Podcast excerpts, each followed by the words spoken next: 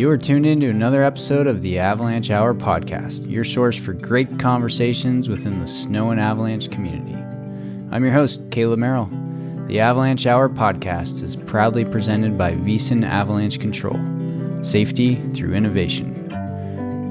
Additional support is provided by ten barrel Brewing. The goal of this podcast is to create a stronger community through the sharing of stories, knowledge, and news amongst people with a curious fascination of avalanches.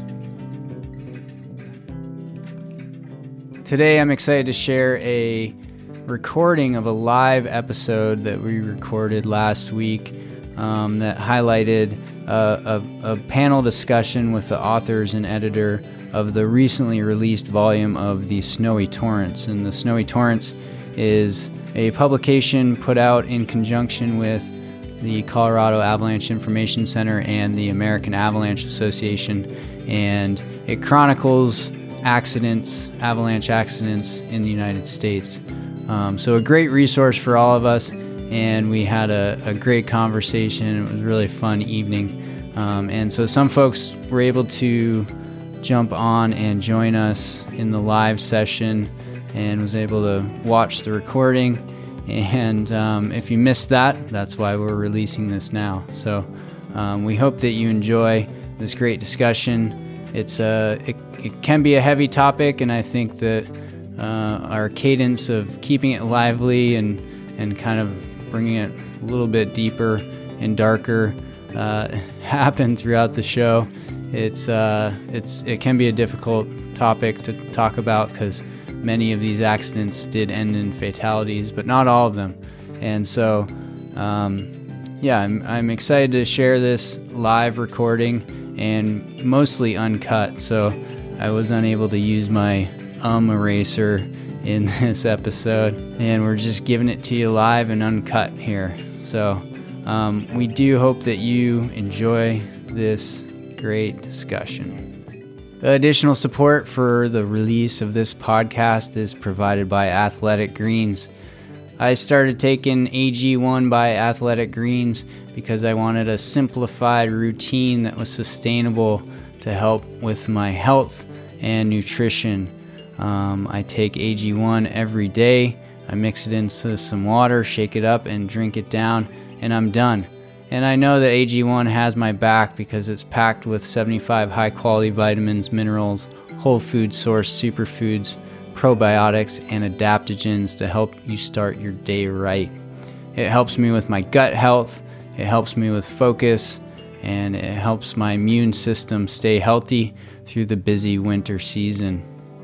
And I should mention the folks over at Athletic Greens are continually reevaluating the ingredients and recipe of A G one, and they're actually on their fifty-second iteration. This isn't just a recipe that they set it and forget it.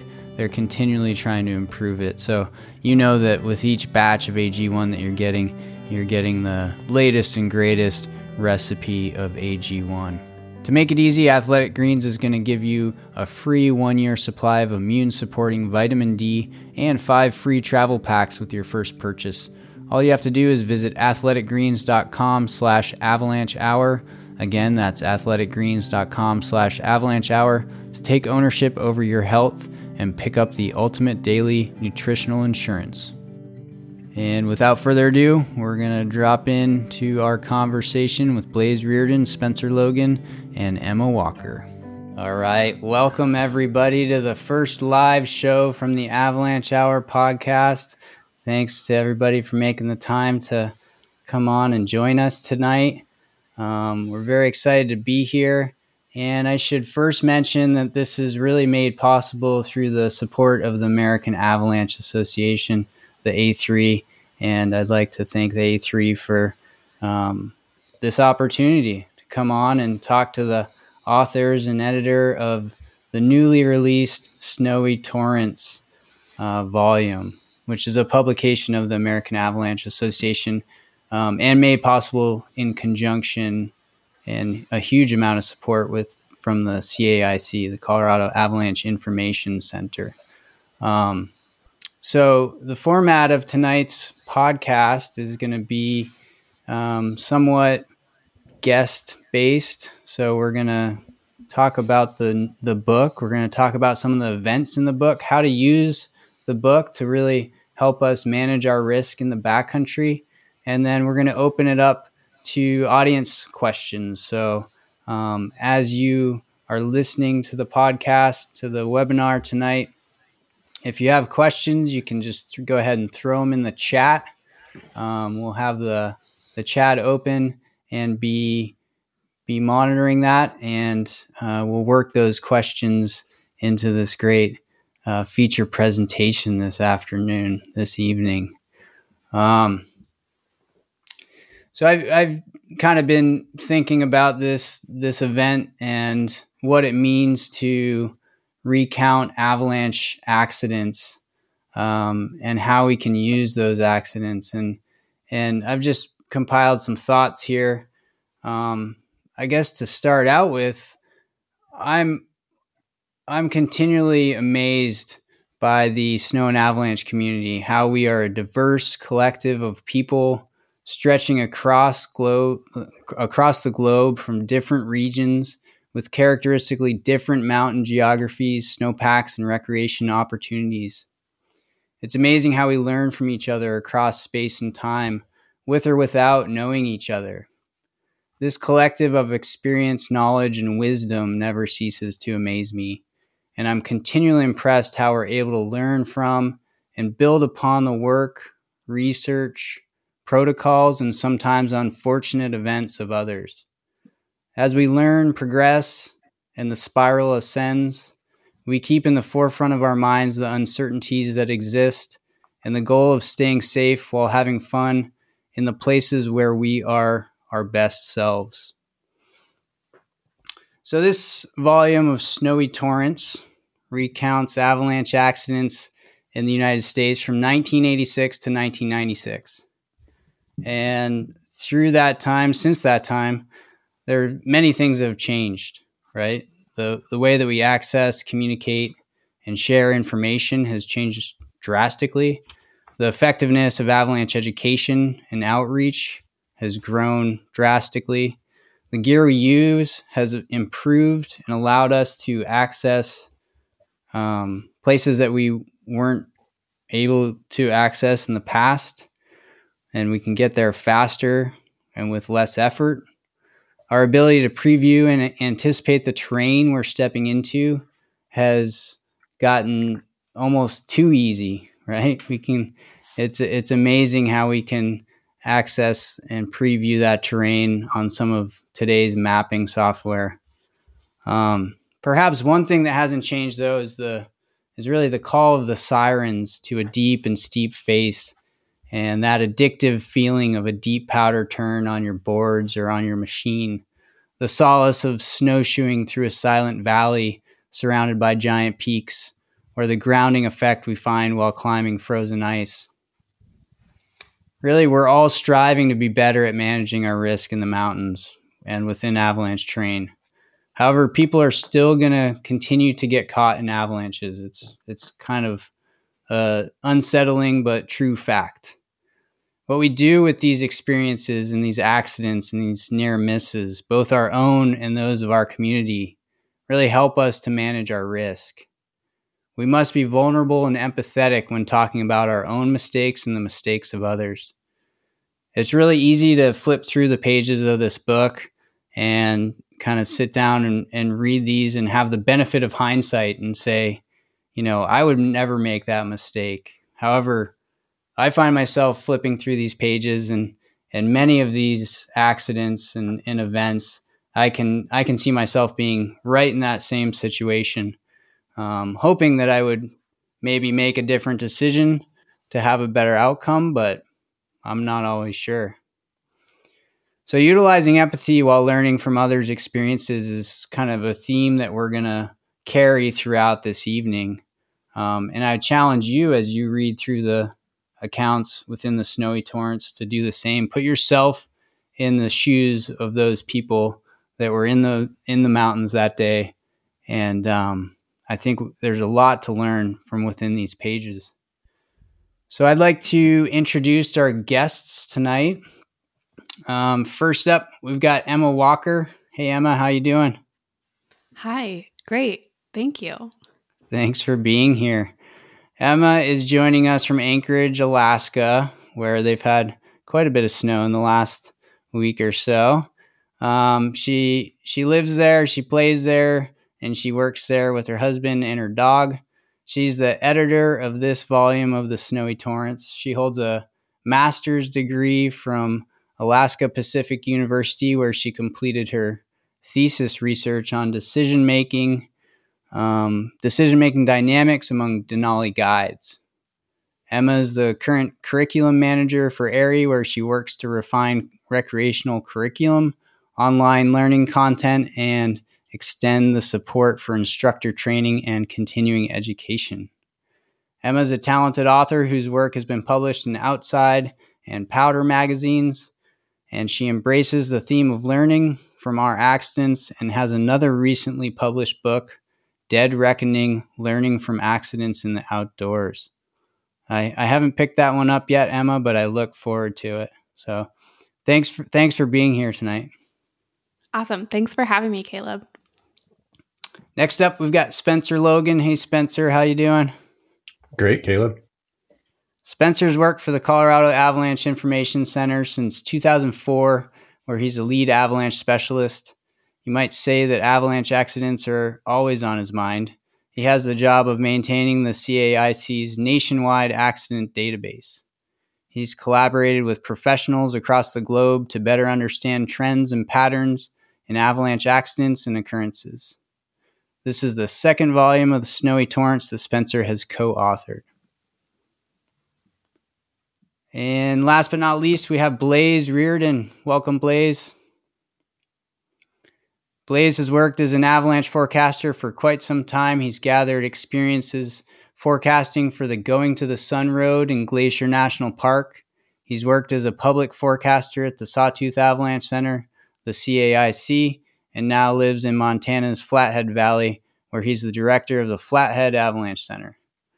Blase has also been a faculty member of Colorado Mountain College's Avalanche Science Program and has served as the editor of the Avalanche Review and previous Snowy Torrents volumes.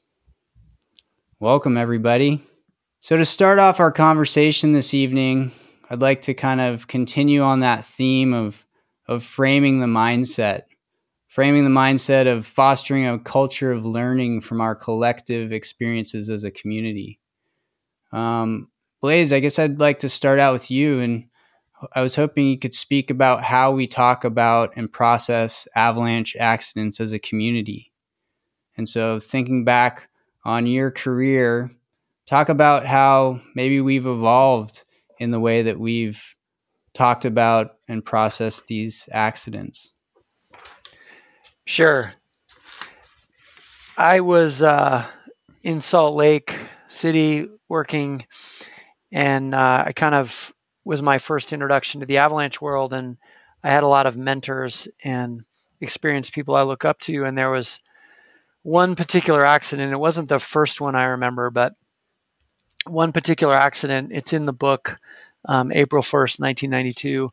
And I, a skier was uh, killed on the northeast face of uh, American Fork Twins, uh, skiing a very steep line uh, and released a slab on old snow.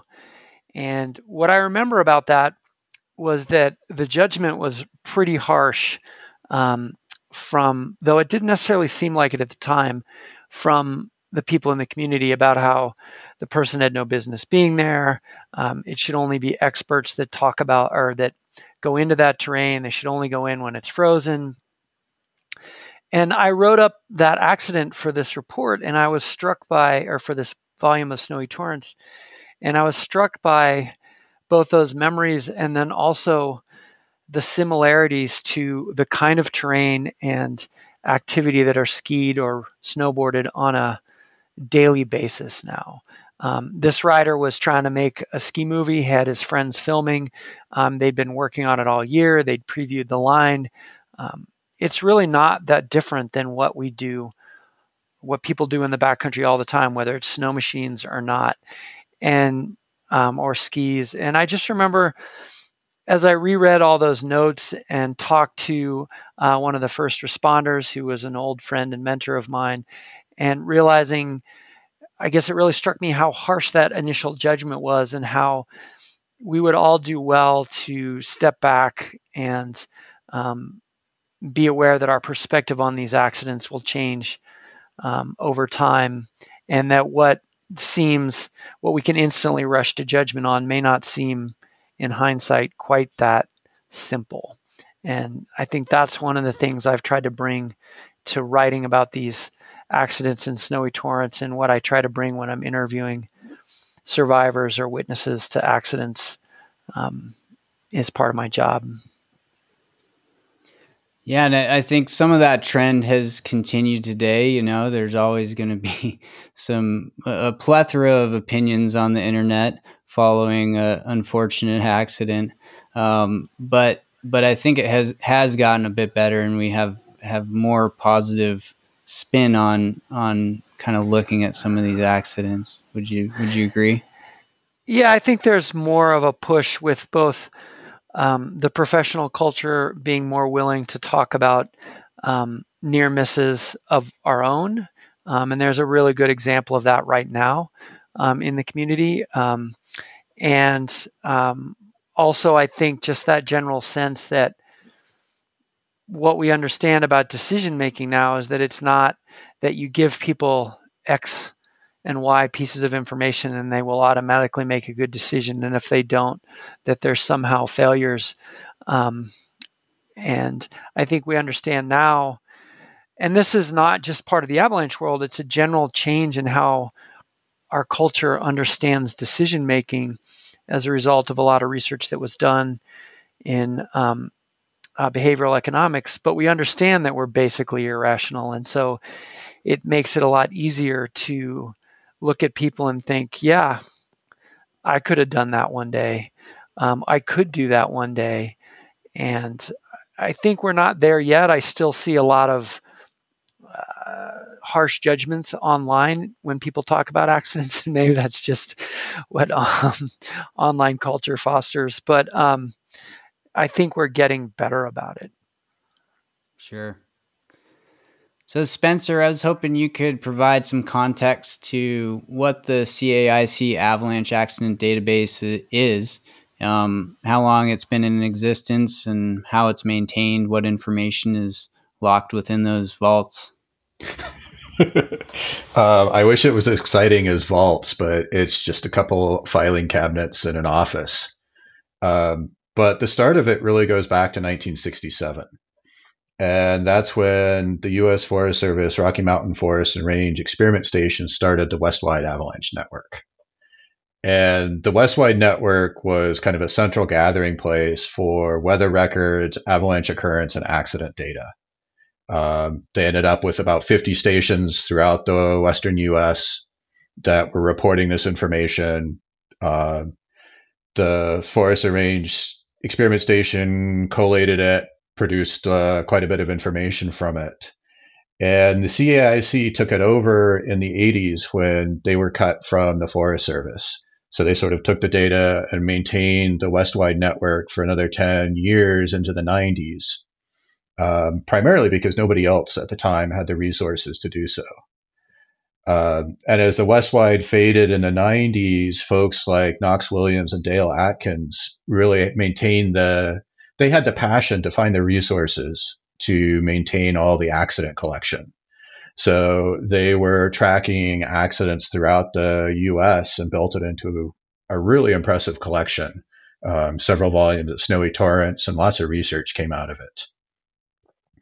In the early aughts, I took over data management at the C A I C, and I don't have the passion for avalanche rescue that Dale does, but I care a lot about data quality.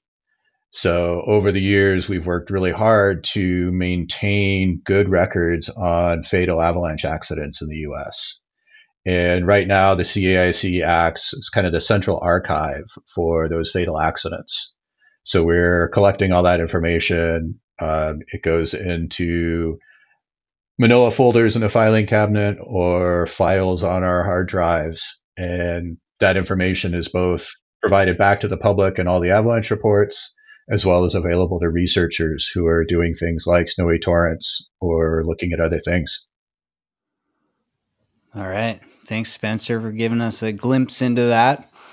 Yeah, um, I'd, I'd like to um, note that while we think it's kind of obvious now that we should collect information on avalanches and know how many people a year are killed in accidents and um, have case studies that we can look at, that's not always been the case. And if it weren't for Knox and Dale's vision, we would have decades of lost information or gaps. And we just wouldn't think of it the same way. And um, it's just one of those things that we take as a given now that was the result of some individual passions and um, perceptions. Yeah, quite a bit of forethought there. Emma, I was hoping you could talk about the history and evolution of the Snowy Torrents. How does this volume fit into the bigger picture? Yeah, definitely. So it's funny. It's so exciting to us that this volume is finally in print in the world and that people can pick it up and flip through it. Um, it's it's really exciting, and it's a really long time coming. This particular volume was in progress for almost six years from the um, from the time we first started compiling reports until it finally is hitting the proverbial shelves this fall. Um, but actually, it's been in progress for a lot longer than that, um, almost twenty years. So uh, I'll start at the very beginning, though. The first volume of the Snowy Torrents came out in nineteen sixty-seven, um, and that was authored by Dale Gallagher, and it covered a, a really huge range of years. It started in nineteen ten and covered accidents up until nineteen sixty-six, so Dale had his work cut out for him. Um, and then in nineteen seventy-five, Knox Williams authored the second volume, which covered accidents from nineteen sixty-seven to nineteen seventy-one. Um, and then they were kind of cranking him out for a while there. So Knox got together with Betsy Armstrong in nineteen eighty-four and published the third volume, which covered nineteen seventy-two to seventy-nine. And then uh, Dale Atkins, who Blaze mentioned a few minutes ago, in nineteen ninety-six, um, collaborated with Nick Logan to come out with a, a volume that covered nineteen eighty to eighty-six. And then uh, and then w- things got a little off the rails there. So as things often do with projects that that last this long, um, there started to be, you know, as you go farther back in history, there is often less information available. And so We um the next volume that came out was uh, twenty years later in twenty sixteen. Spencer and Knox Williams authored a volume that covered ninety-six to two thousand six. So there was that ten-year gap, um, and then finally, another six years later, Spencer and Blaze um, have authored this volume, which, as we know, covers eighty-six to ninety-six. That missing ten-year gap. Um, so we did it a little out of order for the last couple of. Uh, for the last couple of volumes. But uh, I think I think the the big thing that has really come out of this that we've talked about a lot is that our authors are really only as good as their sources. And so um, for this volume, there was kind of the additional challenge of that the accidents that Blaze and Spencer were writing about, uh, many of them happened over thirty years ago. And so not only did they have to go back through um, even well before Spencer started being the data manager. So he can't, it's not even Spencer's fault, anything that we can't find. We can't even blame it on Spencer. So um, a lot of times that meant going back and talking to, to old friends and colleagues and peers who investigated the original accidents, and even um, like looking at looking at old newspaper articles that came out at the time. And so there was a lot of primary and secondary sources, and really it was a bear to do a lot of this research. And so I swooped in after these authors had already done a lot of the the really tough part, the research, and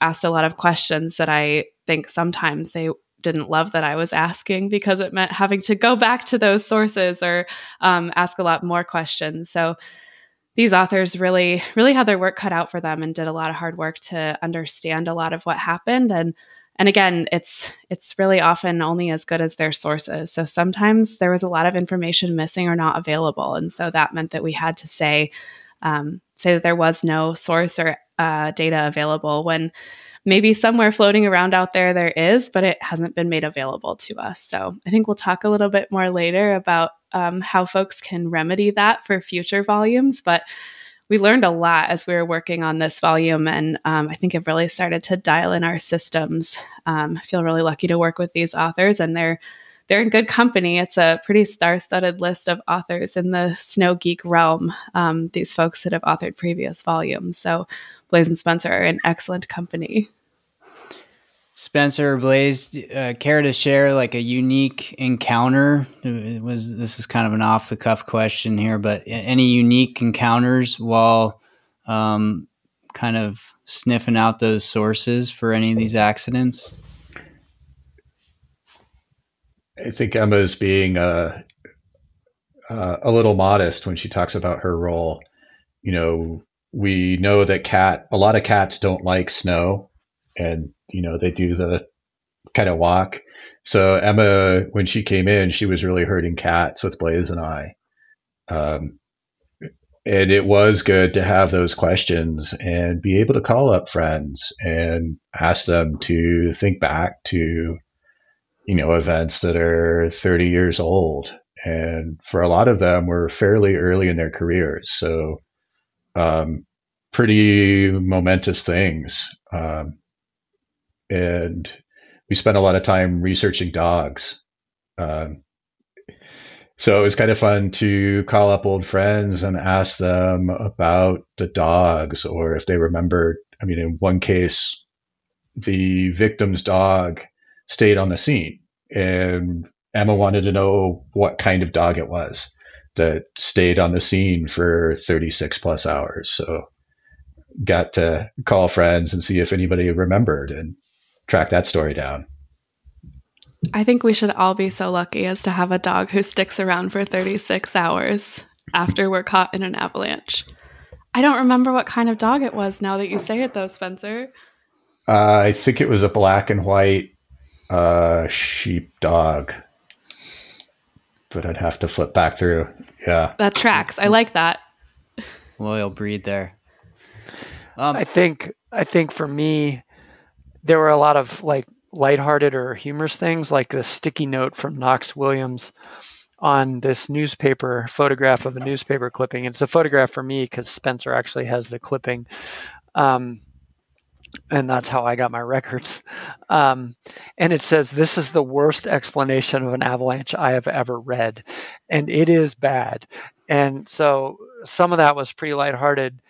At the same time, some of it is also, um, It was pretty sad and heavy. There's a lot of names in here that I know, and there's a lot of people in this volume that I know personally, and also with the volume we published right before this. And so it was interesting to take a little bit more of a step back perspective on some of that, but it was also um, hard. Hit home. Mm-hmm. Yeah, yeah. I mean, I think I...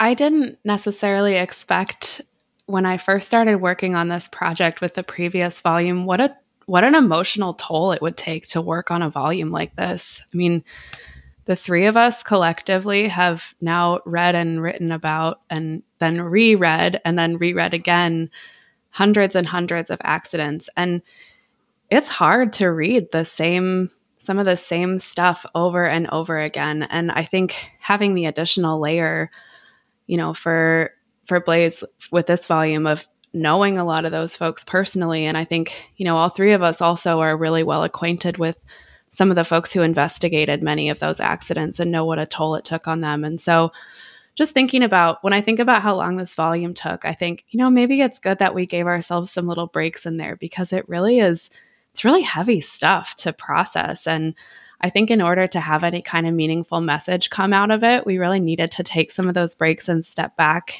and then come back to it with a, a slightly fresher set of eyes. Yeah, so I think having that uh, having that perspective now that we've had some time to look back at this project has been really remarkable, and I think has I think you know the three of us have had this conversation a few times, but it really took a bigger toll than I think certainly than I expected um, over the last I guess now almost ten years. Mm.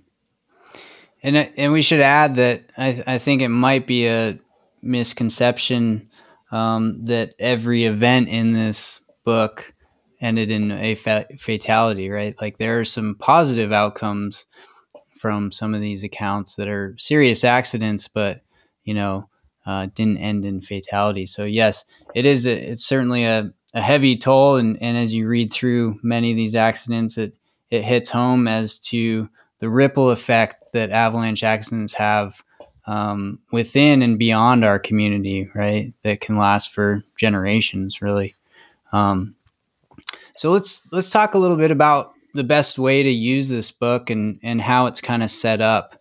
So, um, Spencer, maybe you could talk about some of the useful features that are included in this volume, um, such as the season summaries, the margin callouts, um, and kind of describe how to use that. Yeah. Uh, you know, the stories and the accounts are the heart of the book. That's, that's what makes it so powerful. But putting those accounts into a common format makes it much easier for us as readers to go through and pick out similarities. And then as authors, our job was not only to write them up, but to help highlight some of those similarities, those differences, and put things into context. So one of the things that we did with this volume was add a season summary.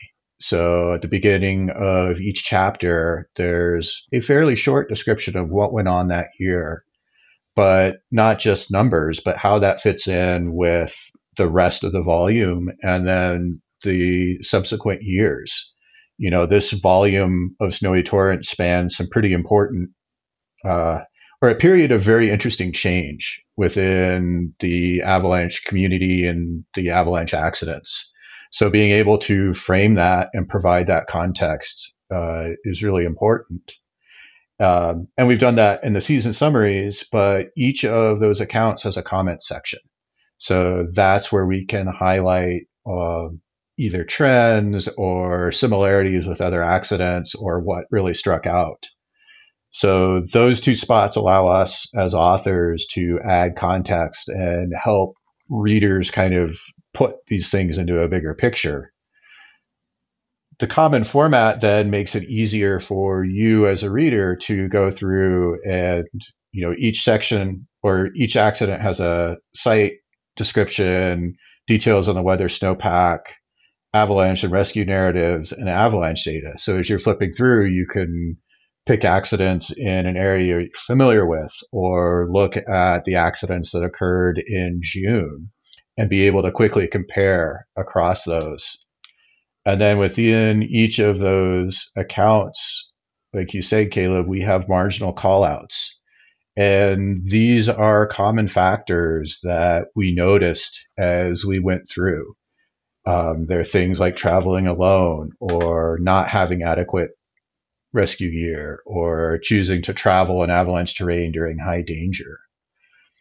And these give the reader a quick way of going through and pulling out a bunch of accidents that have those similar patterns. Themes that we continue to see in avalanche accidents, not just themes that were current in eighty-six to ninety-six, right? Yes. These are things that still get us in trouble out there, right? All of us. Yes. All right. Well, Let's uh let's get into actually before we get into maybe a first account um, by one of you of, of of a highlighted accident here. A couple questions from from Jack at Breckenridge. I think this is Jack Rupel. Good to see you, Jack. Glad you could be here. Jack's wondering if if the Snowy Torrents will ever be released um, on a Kindle in a Kindle format, and he also wants to know if he can see the filing cabinets, Spencer. Uh, the filing cabinets are in a federal building. So uh, currently we cannot give tours. Um, but when we can, everybody is very underwhelmed when they see the C A A C office. I think also the It's more, it's a somewhat of a proverbial filing cabinet, as I understand it. So if you were to visualize all these sources, they would fill several filing cabinets. But having personally seen the authors hand off files and newspaper clippings to one another, I can say that um, we're gilding the lily a little bit to say that they're all like neatly stacked in one place. You know, it's a government beige uh, four drawer filing cabinet. Okay, how about the Kindle question? I don't know I that any of us can answer that necessarily, but we can certainly pass it along to Janie Nolan, the executive director of A three, and let her know that um, at least one person and probably others are interested in viewing the in viewing the Snowy Torrents in Kindle format. I, didn't we have an effort to make the previous volume digital at one point that sort of went moribund? I think we, we did. Were tired, and we wanted to work on this volume. I think that was part of it, definitely. Yeah, and I think um, there is it is definitely something that we've talked about in the past. One thing I will say, and I do understand the appeal of having it in Kindle format, but um, one thing that I think, and maybe this is a bit of about how to use the book that kind of this makes me think of, is that there is something really interesting about sort of flipping back and forth through the book. I think that we even say in the how to use the how to use this book section that we kind of doubt anyone is going to pick it up and read it from cover to cover. We more assume that people are going to maybe pick it up and look at a season where they remember that there was a particularly high snowfall in their region, right? Or, um, or an area. Maybe you flip through and look at all of the accidents that happened in your neck of the woods if you're living in the Wasatch or um, here in South Central Alaska. I think we we tend to assume that people are going to use this more as a a reference volume, um, but certainly interested in that feedback too. It would be great to understand how folks are using it so we can organize future volumes in that. in a way that is really useful to people. Well, let's let's highlight some of these incidents. Um, Blase, I was I was curious if you wanted to start and kind of recount recount one that spoke to you personally, or or that you had a thought that had a had a great impact. Yeah, there were a number of them. Like I was just looking through the volume before this started, and I think a lot of them I looked at and I just sort of had a sinking feeling, and I didn't really want to talk about them as something that stood out. But um, the one, and I've talked about this a little bit before, but then I come back to the very first incident in this book, which I got to write up. And it involves two guys who uh, decide to make an October ski of Fletcher Peak in the ten mile range in Colorado. This was actually previously done in a previous version of Snowy Torrents and got the peak wrong. Um, so they're hiking up the gully. One of them's a little older. The younger one decides that he's going to go up this steep gully, which the new snow is sitting on old seasonal snow, and then cross it. And the older one's like, no, I'm not going to do that. Um, and the younger skier gets avalanched down the chute, um, gets a concussion, Um, loses his glasses, which means he's effectively blind, and um, gets kind of beat up, and they, they walk back to the trailhead. And in some ways, it's a pretty unremarkable near miss. It's the kind of thing that happens a lot every season. Um, except for me personally, um, both of those guys wound up moving to whitefish, and one of them became Uh, my go-to. He moved there. I moved there right after one of them, and he became my go-to skiing and pl- climbing partner um, for several decades here. And um, I was comfortable doing things with him, you know, new routes in Glacier Park, and he went on to ski, make early descents of some of the big ski lines here. And I think what struck me was how conscious he was of avalanche danger for the rest of his life. Um, he's still around. He's actually moved to Florida, but um, in the last year. But um, I think what's really interesting is that it was he was so conscious of avalanche hazard and made all his decisions primarily on that, and that enabled him to have a long career in the mountains, doing it, it wasn't like choosing between meadow skipping and um, taking risks. He, you know, understood he needed to make that his first thing. And so he went on to have a long career doing really interesting things in the mountains, but was never caught in another avalanche, has never been caught in another avalanche since. And I think what I like about that, apart from the personal connection um, and knowing how it doesn't come across in the volume, I think, but how seriously he took the hazard, is that we can learn from these mistakes. And I like that that's the very first story in this volume, and thirty something years later, you know, he's still one of my primary skiing and climbing partners, in part because I trust him to make good avalanche decisions. And so I think that in some ways is my favorite story from the book, mm. of not necessarily the most impactful in some ways, because some of them are pretty hard, but um, I think that's my favorite story from the book. I think Blase is being a little modest and saying that that doesn't come through in the volume so much. In fact, one of the things that I love about working with these two is that they really humanize the folks that we're talking about in this in this book. And um, Blase has this really this really humanizing way of writing about people. And in the comment section for this accident, I, of course, have my volume in front of me and I'm following along about Um, what everyone else is talking about. But um, at the very end, um, he writes that um, that this this particular person has continued to ski every winter in the subsequent three decades without another near miss, confirming the adage that good judgment comes from experience and experience comes from bad judgment. And I think that's the sort of thing that um, it's nice to see that really articulated. Like Blase has really gone ahead and explained why this is important to us. And so I think that kind of thing does really... does really come through in the volume, and having folks with this, with the amount of experience that Blase and Spencer have um, is really an, an awesome lens to look at some of these experiences and accidents through, and really gives us uh, an additional layer of knowledge. Sorry, I'm trying to speak up. I'm so rarely told that I'm not loud enough. I don't know that that's actually ever happened to me before tonight. So I'm really going to lean into the mic so you can all hear me. Thanks, Emma. So um, in, in kind of continuing to talk about some of these trends and themes, um, Spencer, do you have any stats on on sort of how many people or what percentage of the victims were alone throughout this decade? Um, traveling alone was one of the factors that we did pull out in the marginal call-outs. And I do want to stress that these are these callouts are not a rigorous statistical analysis of the accidents. It is incredibly challenging and really requires an intensive amount of effort and extensive uh, sources to be able to go back and really do a good analysis on somebody's decision making.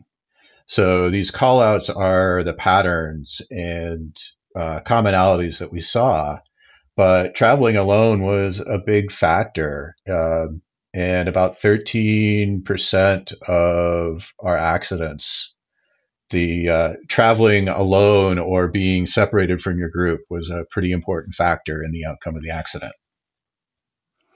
Yeah, and that's a huge focus within avalanche education and outreach. That's a that's a huge factor that's covered there.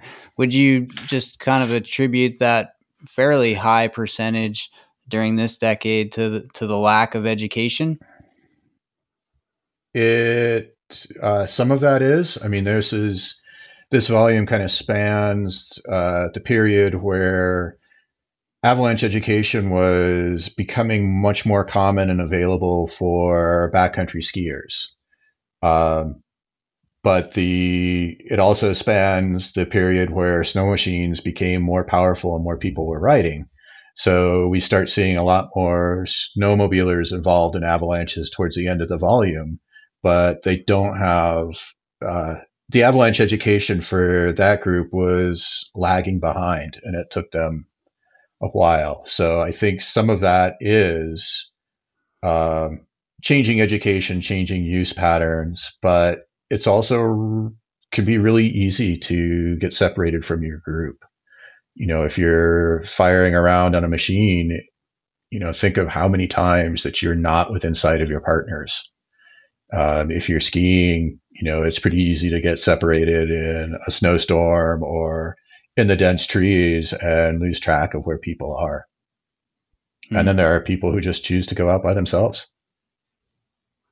There's value in that as well for a lot of people. So um, I, I was kind of surprised, not surprised, but it's it's pretty sobering to see how many small avalanches involved solo skiers that if they had a partner, um, it probably would have had a different outcome. I think that was one theme that I, one theme and trend that I picked up on uh, looking through some of these accidents.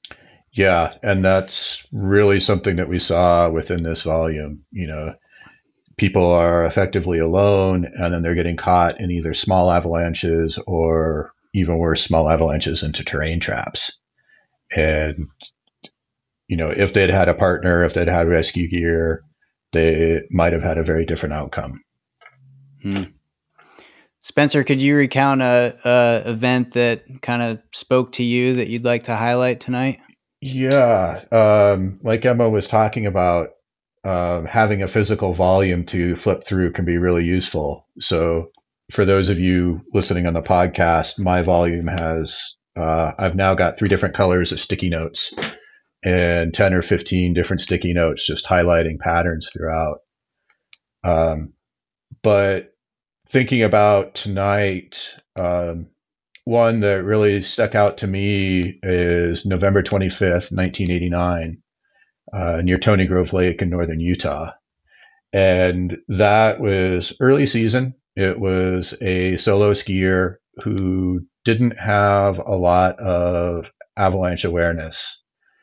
Uh, the skier probably triggered a relatively small avalanche from below and was knocked over and buried.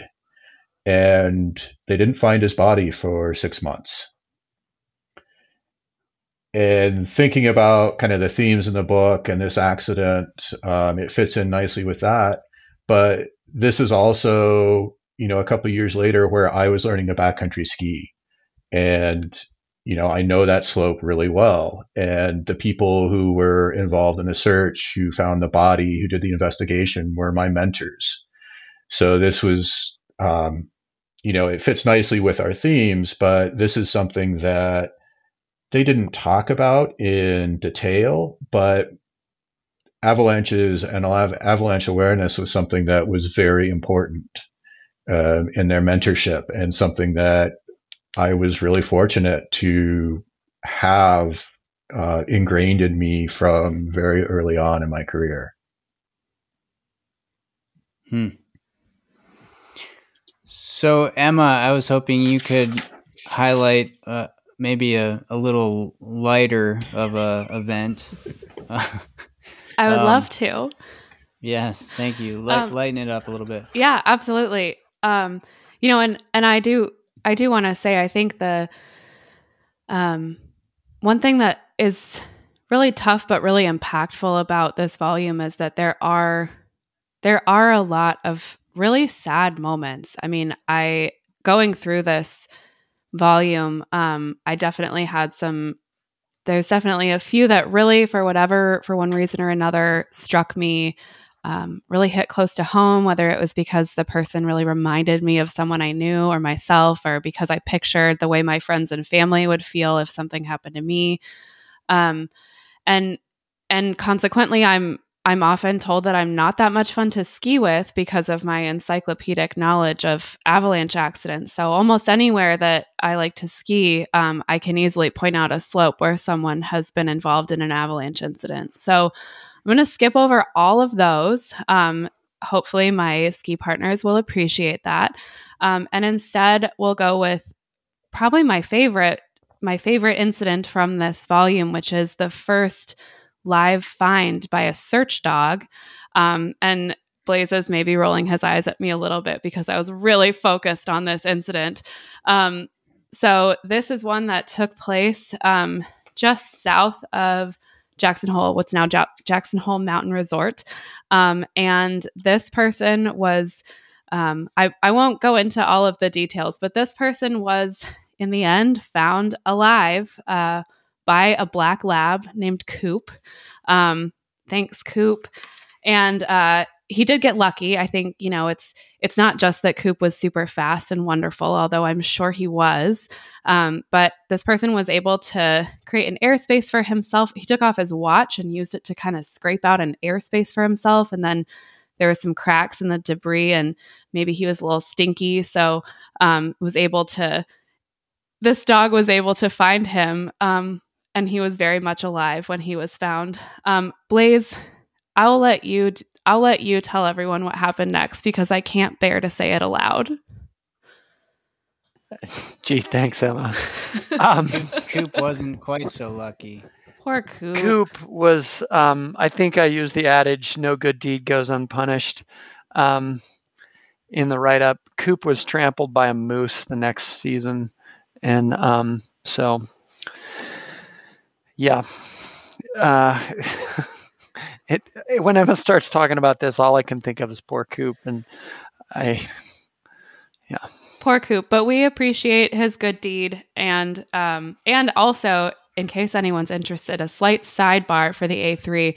We do now have an avalanche search and rescue dog memorial page on the A three website. So if you are interested in learning more about some of these wonderful heroes, Coop included, you can learn more about them on the A three website.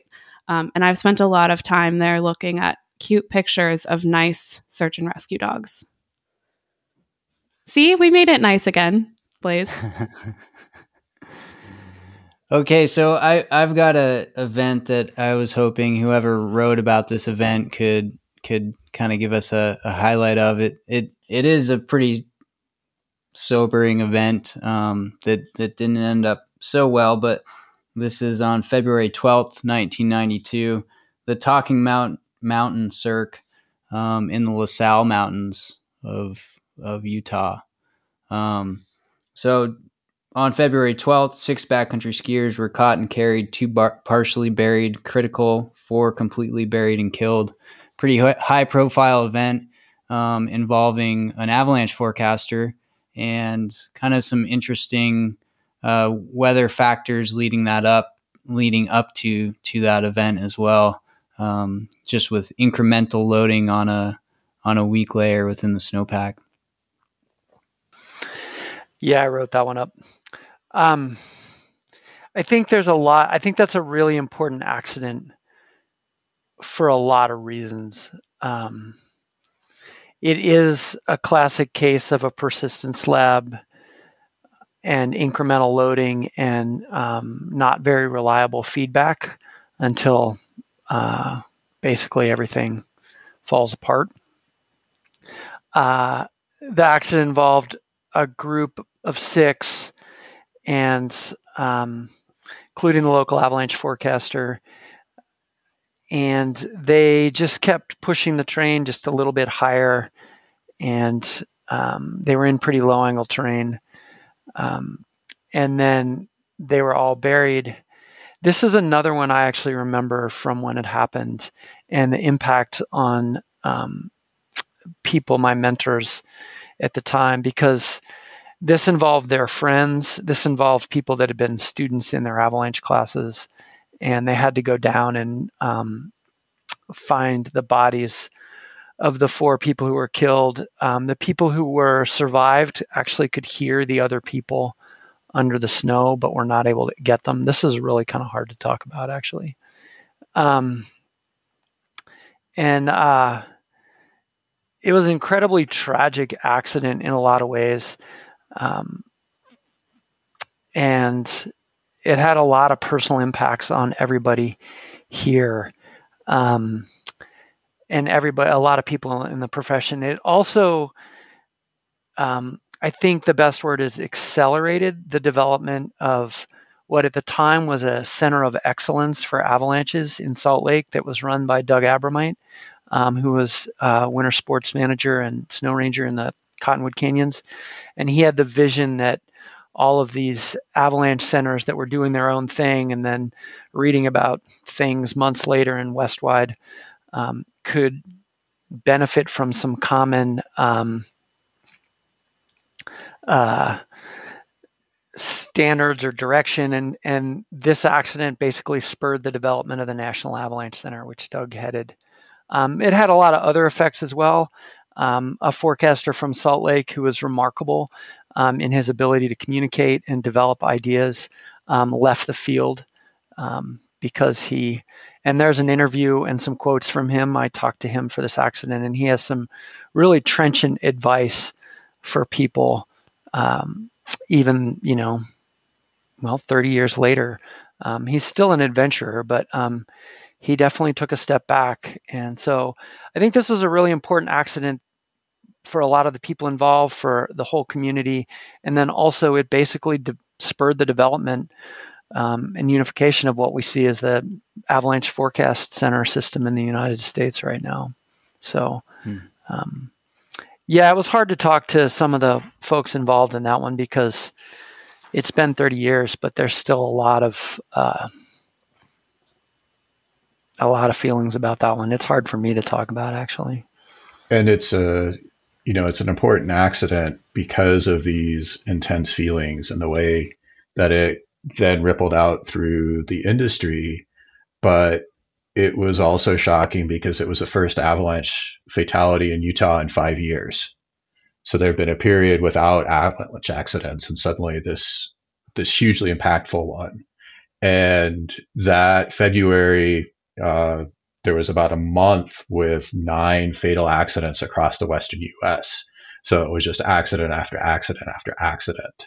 So not only was this a, a really impactful individual event, but in kind of the cumulative effect, um, I think made it even more, not necessarily shocking, but increased that personal effect, the way it rippled out. Yeah, and I th- I think Spencer and I have talked about this too. Like, you can look at the graphs that Spencer puts together every year, and the Nick point, the threshold, the birth of the avalanche era that we all live in was nineteen ninety-two. Um, that's when avalanche accidents spiked to levels that um, we see almost every year. Um, that's the year the accident involving Coop and the person, the live find, was found. That's the year the first accident I talked about, the skier who was kind of ahead of his time Um, and judged for it, happened. And that's also the year that uh, the Red Mountain Pass um, accident happened, which killed a highway worker and led to the development um, or the institutionalization of the C A I C by the state of Colorado and the highway forecasting program. There's been one avalanche fatality on an on a highway um, since that. If, I think I'm right on that, right, Spencer? It's the one in New York.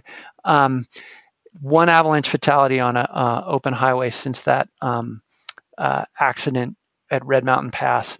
And that safety that we all come to take for granted um, and sometimes look at as a nuisance, driving to the ski area on a powder day or wherever, is a direct result of the nineteen ninety-two accident in which Eddie Immel was killed.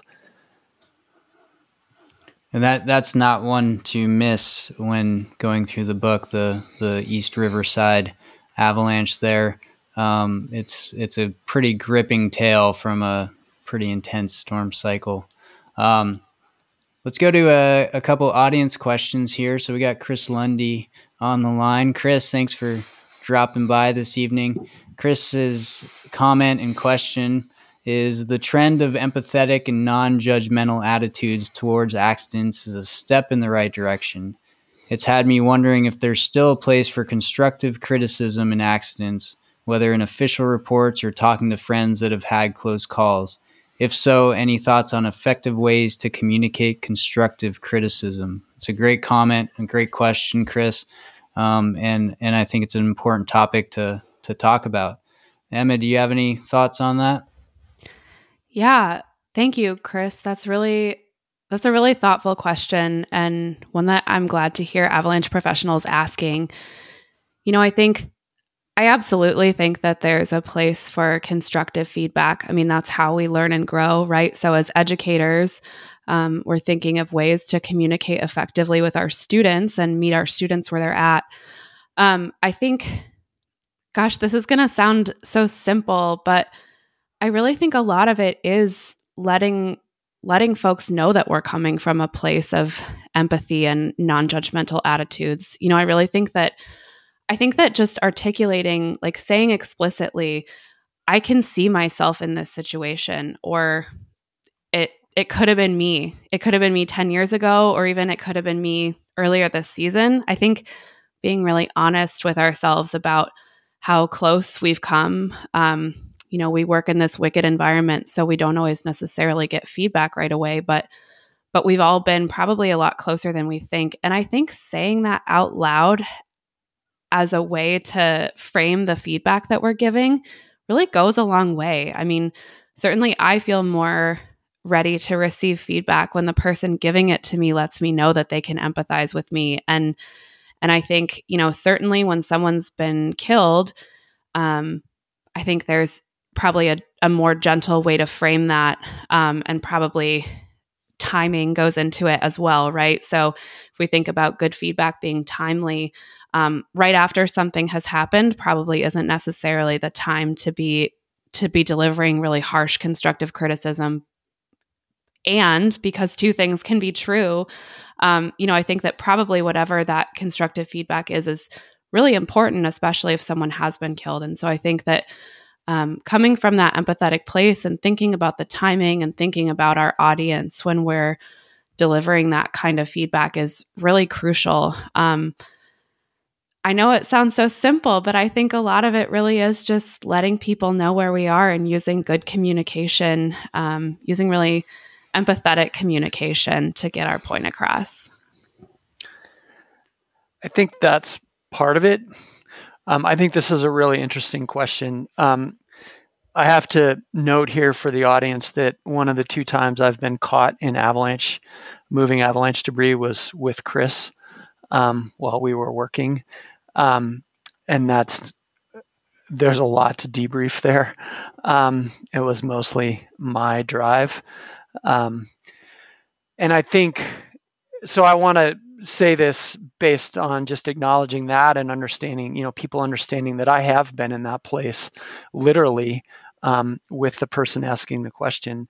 And I think one of the things I've learned is that sometimes the best way to address this is just to ask the hard questions and let the person answer them for themselves and not ask them in a kind of leading or judgmental way, but just like the hard questions. Did you notice this? I had to actually do this with a young um, professional here this week who reported a near miss, and I asked him a couple hard questions um, about his role in the group.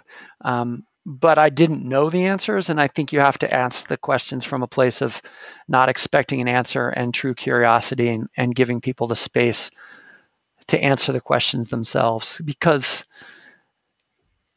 even in that incident I mentioned at the start of what of this answer, I could have um, had a lot of answers um, that would have been good for me um, to speak out loud. So um, I think that's one way. Just one simple technique is to ask people the questions and let them talk. I think it can also be themselves be a bit more effective from somebody with a personal connection to that person, right? And and I think we all feel judged online. We've we've covered that already um, earlier this evening. But um, I, I don't know. Sometimes I don't want the people that are my peers or professionals or that I look up to to be the ones asking me the questions. I'd rather talk to a stranger. Um, yeah. I, I mean. I think it depends on the situations. I've also, you know, had a long, hard conversation with a friend who was a uh, intern for me. And, you know, he first learned about avalanche stuff with me and went on to become a professional. And I debriefed him on a fatal accident that he was involved in. And I think that was really hard for both of us. Um, but um, yeah, so it's not always, I would say it isn't always the case. Sometimes it's easier to talk to a stranger. All right, good. Spencer, any thoughts on that? Uh, I'm just thinking back to some of the constructive criticism that Chris has given me uh, and how impactful that can be. And I I think that's, you know, there's a lot of those elements. There's, you know, the feedback coming from somebody you know and respect, but we can also be very empathetic and still provide very valuable feedback. Um, and sometimes that's easier to do when you're at a remove. Sometimes that's easier to do when you know the the person and have a really tight connection. Sure. You know, I, I, I spoke about the ripple effect from some of these accidents and um, spanning a long time for, for a lot of these people. Um, and, and I think that's something that we don't appreciate enough when we go out into the backcountry, and maybe we cut our margins a little bit too thin, or we underestimate the hazard. And so I think it's, I think it's really an important place to start our day with, is thinking about the people that care about you and the people that you care about and the people that you might not even know that, that might be affected by the consequences of your actions in the backcountry. And, and there have been several accounts within the volume of this Snowy Torrents where rescue workers were injured in a rescue. And I think a lot of times we don't think about that. Um, you know, nobody, nobody starts their day out and says, I'm going to go get caught in an avalanche today. Right. Like, or I've never met anybody that starts their day out like that. So, um, I think, I think that's an important thing to bring into this conversation, is how your actions can affect other people and put other people in physical danger. Right. And, and, um, we all love to be out there, but, but, uh, is that a theme that, that you all recognize throughout this volume at all? I think that's a, an easy theme to talk about and something we should really encourage people to do. But we know from lots and lots of decision-making studies that when we're actually making decisions or in the moment, those aren't the factors that we're going to consider. But I really like the way you you framed it as something to start the day with, Caleb. And when you're making those plans, just keep that kind of idea in the back of your mind, or make it very explicit in your trip planning. Sure. Emma, you got any thoughts on that? Yeah. Um, you know, it's I, like Spencer said, I, I do really like this idea of starting the day with almost a meditation on that. I think, um, you know, if you go through this volume, there are, it's, there's so many incidents that you can almost, you can almost see and hear how much fun the victims were having until right up until they weren't, right? Like right up until things have really gone off the rails. Um, so, you know, I think about and things like kids sledding, right? Or um, there's one with a couple, a couple young guys, and I think it's Christmas Day or the maybe Christmas Eve, and they're um, they're like messing around on a hill, a hillside outside of Durango, and then they're suddenly caught in an avalanche, right? And luckily, those guys survived. But um, man, I just think about I think about that a lot um, when I'm out, and not that I would necessarily wish that on everybody, to be so morbid as to be having thoughts like that while they're on a beautiful tour. But I also think it's important, right? Like I think about, um, you know, if I'm out touring with some with good friends or with my spouse, I'm like, gosh, it would really change the course of the day and my life if there was an avalanche and something happened to one of us right now, right? And I think there's something, although it sounds kind of morbid, I think there is something really grounding about having those really concrete thoughts, like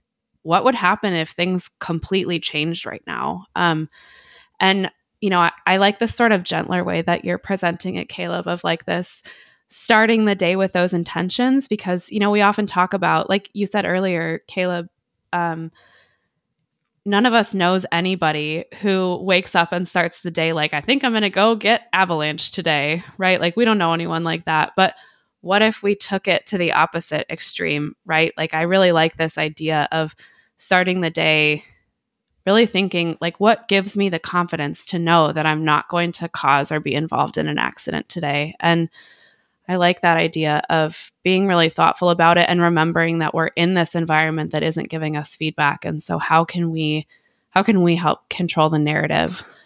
Um, yeah.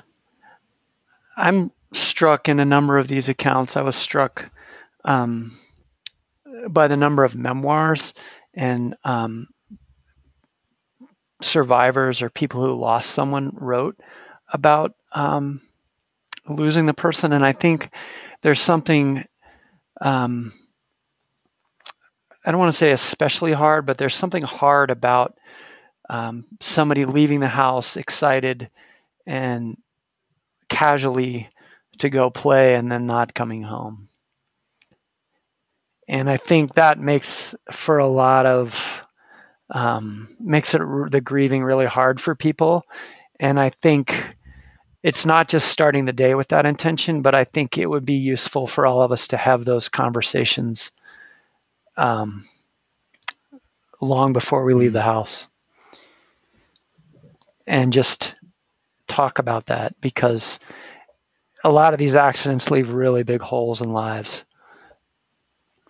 Blase, do you ever utilize the the concept of a pre-mortem, maybe before you before you enter avalanche terrain? Like, do you do you go through the kind of what the accident report would read like in your head? Yeah, I think to myself, wow, do I really want to be the bonehead that gets caught in that terrain trap and shuts down the backcountry avalanche forecasting program in this country? What will they write about me? Well, yeah, what will Spencer say? Um, Emma? Yeah, I, I go through that all the time. Um, yeah, no, I think the pre-mortem is a great technique. There's some really good podcasts and articles about that um, out there. Um, I mean, there's lighthearted premortems like that, but yeah, I think that's useful. Um, and Emma was talking about kind of uh, making this a, a ritual, and I make it very concrete. The zipper pull on my avalanche airbag trigger is a little beaded uh, doggle that my kids made. So every time I'm opening that up, there's this really physical reminder of what I'm doing and what I have done. Um, and just to bring this back a little bit more lighthearted, um, Emma was talking about those two guys who were caught in Durango.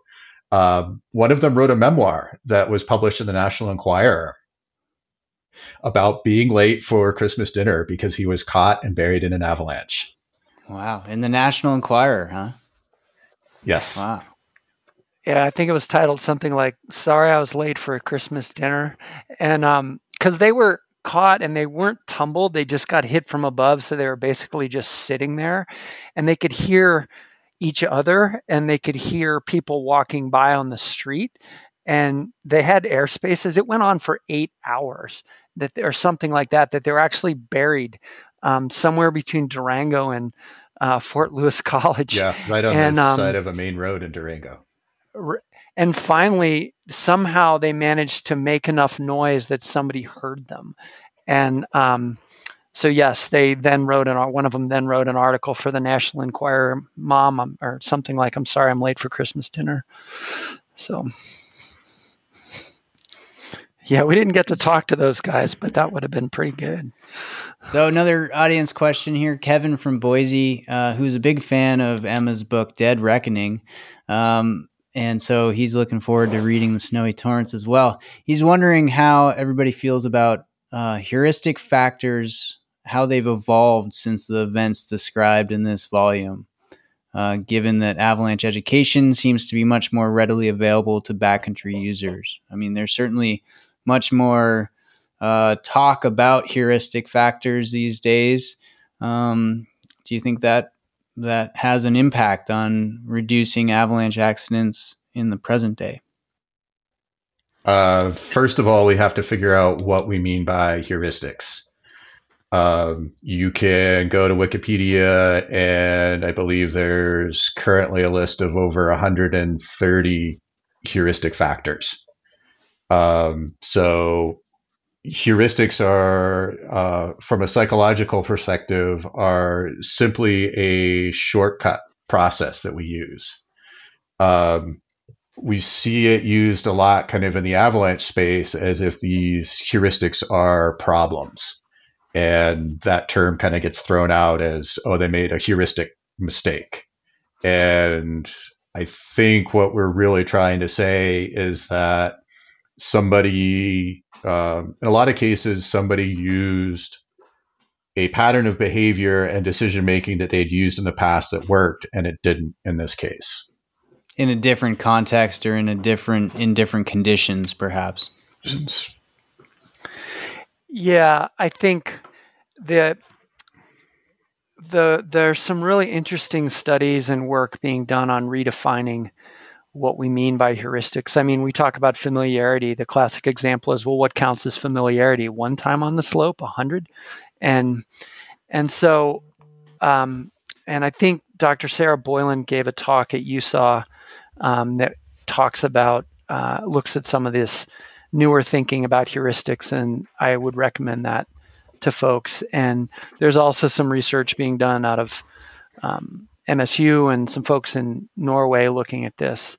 I think the one thing to keep in mind when we talk about heuristics is um, Daniel Kahneman, who wrote Thinking Fast and Slow, Thinking Slow, and was the Nobel Prize winning researcher that has really changed our paradigm of how human beings make decisions. Um, you would think that he would be like, oh yeah, I got this stuff studied. I got it on lockdown. I'm, you know, I'm never going to make one of those. And if you read a section of that book, he talks about how it's a certain sense of hopelessness, because he's like, I am utterly not immune to these. And I can't see where anybody is immune to these um, cognitive traps, biases, inappropriate use of heuristics, or misappropri- mistimed or misplaced heuristics. And I think that's, um, you know, the, the lesson to take from that is that we're all susceptible to them, no matter how much training we have. Um, and um, it's good to be able to think or understand that we're irrational creatures that make decisions um, on the color of the car and not whether it's actually going to save us any money. Um, and so on and so forth. Um, and that on any given day, any one of us, Spencer or me or anyone, could make a decision and wind up in a future volume of Snowy Torrents, and because of things that we might call heuristics or heuristic traps. Yeah, I also think, you know, there was a bit of a pause after Caleb asked us Kevin's question. And I think that's one, because when you ask a bunch of avalanche professionals about heuristics, we all can't help ourselves about like jumping in to define heuristics. And two, I think it's really hard to come up with a nice soundbite for a question like this, right? Like it's, I think especially for the three of us who have been so deep in in these accidents for a long time now, it's hard to come up with something that sounds nicer than like, I don't know, hard to say, people keep dying and the causes seem to be the same, right? Like I think we've had that conversation a lot. And I know like Jill Fredston, who wrote the foreword for this book, um, that's something that has really troubled her over the last decades, that has really, really been hard to see accidents that seem to have the same causes. And so it's hard not to get jaded, I think. And I think that, you know, if there was a bit of a pause, I guess I can only speak for myself, but it's kind of hard not to, it's kind of hard to stay positive um, in the face of that. One thing I will say that gives me a little bit of, uh, a little bit of hope, I'll try to be uh, a little more Miss Mary Sunshine than I usually am. Um, you know, there are still people dying in avalanche accidents, and the causes are really recognizable today that last season as they were in this volume. But there's a lot more people recreating in the backcountry than there were in the eighties and nineties and early two thousands, right? So people are dying, but um, proportionally, you know, we've got like Aerie, who I work for, served fifteen thousand students two years ago. That's a lot of people who are getting into the backcountry, and that's just a small slice, right? So we've got, you know, probably tens of thousands of people out there recreating across North America.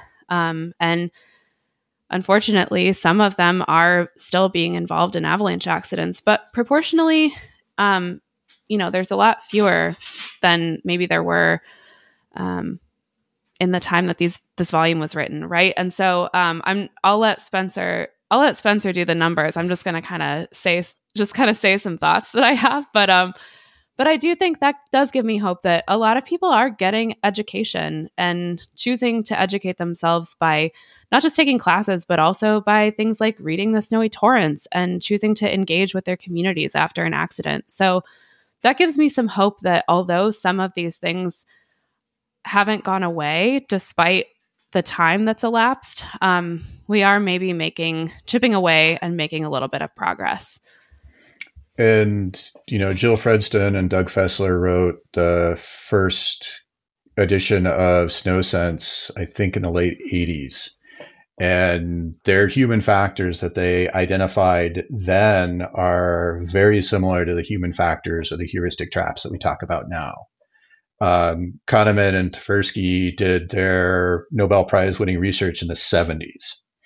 And, you know, in the fifty years since then, we have a much better understanding of how the brain works, how we make decisions at a, you know, down to the biochemical level. But those patterns that Kahneman talks about are still really applicable. So, you know, I think that the nuances and how we understand heuristics and what we mean by decision making improves quite a bit, even if we're see, being, even if we're still looking at the same patterns or the same kind of mistakes, because we're still looking at fatal accidents. We're looking at a series of events that had a very similar outcome. So it's not surprising that we see similar inputs into that.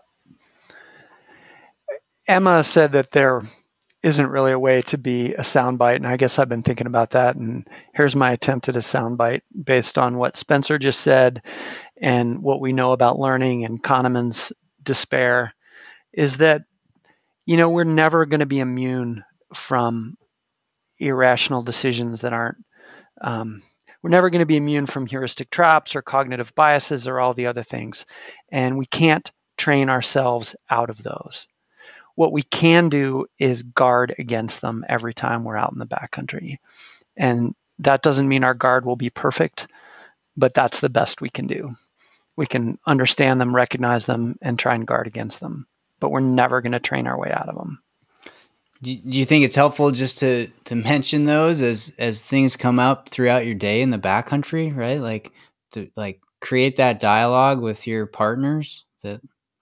I mean, maybe your partners don't want that, but but I think it could be helpful just to point those things out. And, and I often do that. Like, hey, we're kind of getting sucked into familiarity here. Um, maybe conditions are a little bit more hazardous and we feel okay with it because we come here every week, or this is our avalanche control route at the ski area, or, or whatever. That's guarding mm-hmm. against it, right? I mean, I think that's one way to do it is you're trying to name it and recognize it. And you're not saying it's an absolute, we can flip a switch, but you're starting to ask that question. Are we somehow misjudging conditions because they're outside of our frame of reference? Mm-hmm. Um, and that's a great question in that case. So I think that is how you guard against them, is talking about right. them. Um, well, we're going to, we're going to kind of put a wrap on the, the evening here. So if you have any lingering questions, please drop them in the chat. But while I still have everybody's attention, we want to make sure to the, make sure that, you know, that you can find this great book on Amazon. It's only twenty-seven dollars, and, and it would make a great holiday gift for the backcountry, uh, touring partner in your life. Um, and this book was really made possible, as I said before, through the partnership with the American Avalanche Association and the C A I C. So it couldn't have been, it couldn't have been put together without their support. Um, and we will, there's a link to purchase that book in the chat right now. So you can get that on there. If you're listening, um, post live session to this, we'll put a link in the show notes there. Um, I'd also like to to throw out a big thank you to Janie Nolan for putting this together and, and supporting us in this venture, as well as Cameron Griffin, who's helping out with some production work for this. So thank you both very much for, for this opportunity and your support. Uh, for those that um, might be loath to purchase a book from a massive operation, I would like to point out that the print-on-demand um, a cap- capacity that uh, is available at Amazon is the only way we were able to bring this book to press um, and make it available in any kind of economical way in today's um, economic climate. So it wouldn't exist if it wasn't there. I have a short question, Caleb. This sort of like touches on um, the earlier subject of just all of the deaths, and I don't mean to bring it down again, but maybe this will help bring it up. Um, what have you, some of you, like maybe just some short like answers to like what have you done to sort of mitigate the stress that had, has been put on you from writing this? Like what do you do personally to sometimes do this other than obviously probably going out and touring and getting back to that? Oh, we know black humor, uh, grim jokes are very effective. There's one accident report that I kept thinking somebody was going to edit my black humor out of, and they never did. And then I was rereading some of Spencer's, and um, there's some black humor in there. um, I think that's part of it.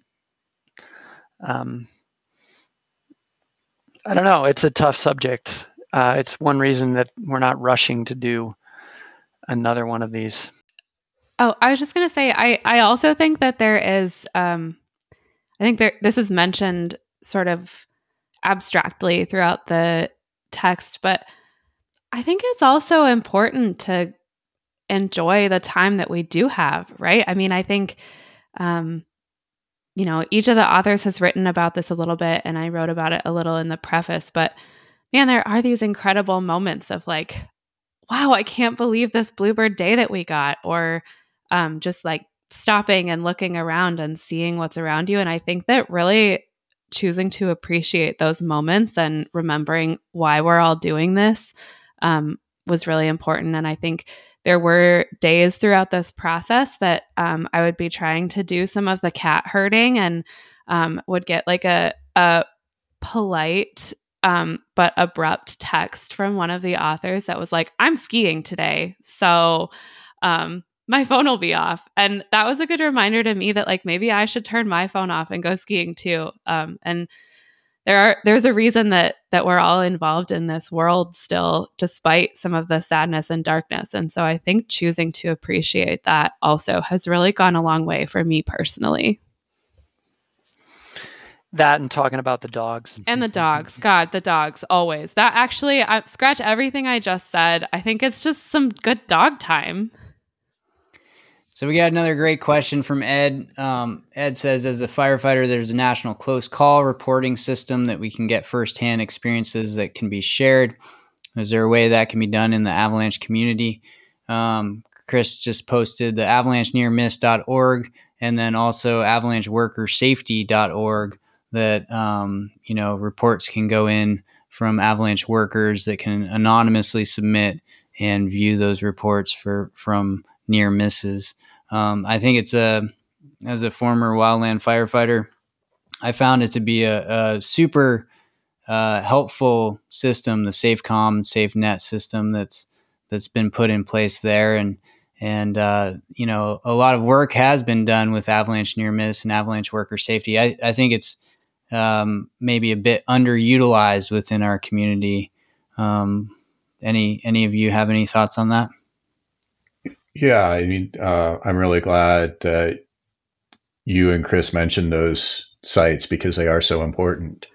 And, you know, as an avalanche community, we are starting to incorporate stress management and uh, stress resiliency skills that have been developed in the, you know, military, the E M S world, and bringing them into our industry and making sure that we have those outlets so that we understand as a profession what it's like to read hundreds of accident reports or go out and do these investigations in the field or talk to the survivors the day after. Yeah. Well, uh, I'd encourage everybody involved in this community to continue to report their near misses, their observations, and any accidents to, to their local avalanche center, but also, utilizing avalanche near miss and avalanche worker safety dot org. Um, it could help save somebody else's life. So uh, I think we owe it to ourselves and we owe it to our community to do so. Yeah. Well, I'd like to uh, put a wrap on the evening here. I'd like to first off thank our wonderful guests, Emma, Blase, Spencer. Thank you for um, not only coming on the podcast this evening, but for all of the work that you've done to create this great volume of the Snowy Torrents. Um, and I hope anybody listening will pick up a copy and learn from the the. Uh, learn from these accidents, learn from our collective community. It's really uh, what I believe most in within our community is our ability to learn from each other and, and um, help to try and keep each other a little bit more safe out there, um, or at least help us manage our risk a little bit better. So um, thank you all. Thanks to Cameron. Thanks to Janie uh, for helping to put this on this evening. And thanks to everybody listening. We appreciate you. Um, any final comments from the, from the guests here? Nothing but smiles, it looks like. Thanks uh, so much for having us, Caleb. Of course. It was lots of fun to be able to get together with all three of us. Yeah. Yeah. For sure. Agreed. Well, everybody have a, have a fun, safe winter out there, and we'll see you on the next one. Cheers. Well, we hope you enjoyed that discussion. And thanks to everybody who was able to stop by for the live recording and ask some great questions. Uh, that was a super fun event, and I hope to do more of these in the future. We're going to be putting out some bonus episodes. This was a bonus episode. Um, the next episode that's coming out will be on December twenty-second, and that's featuring Anna Keeling, hosted by Sean Zimmerman Wall. Really excited to get that conversation out to you. And I know you're going to enjoy it. And then um, on December twenty-seventh, I'm going to highlight a, a great interview that I just conducted with the folks at Propagation Labs and talk about their new SnowScope and SnowScope app that I think is going to be super helpful for not only forecasting and operational use, but also uh, the SnowScope app is super cool for taking on-the-fly snowpack observations in the field. Um, and so uh, excited to push that one out on the twenty-seventh. And then, of course, we'll we'll have another episode coming out on the first of the year. Throughout this season of giving, please consider making a donation to your local avalanche center and or the American Avalanche Association. The American Avalanche Association is undergoing a fundraising drive right now that uh, their goal of raising ten thousand dollars is will be matched if they reach that goal by a generous anonymous donor. Um, and so right now, as of recording this, they're about at eighty-seven percent of their goal of ten thousand dollars. So let's help drive that up and help them reach their goal um, so they can obtain that, that matching donation. You can go to w w w dot american avalanche association dot org to find out more.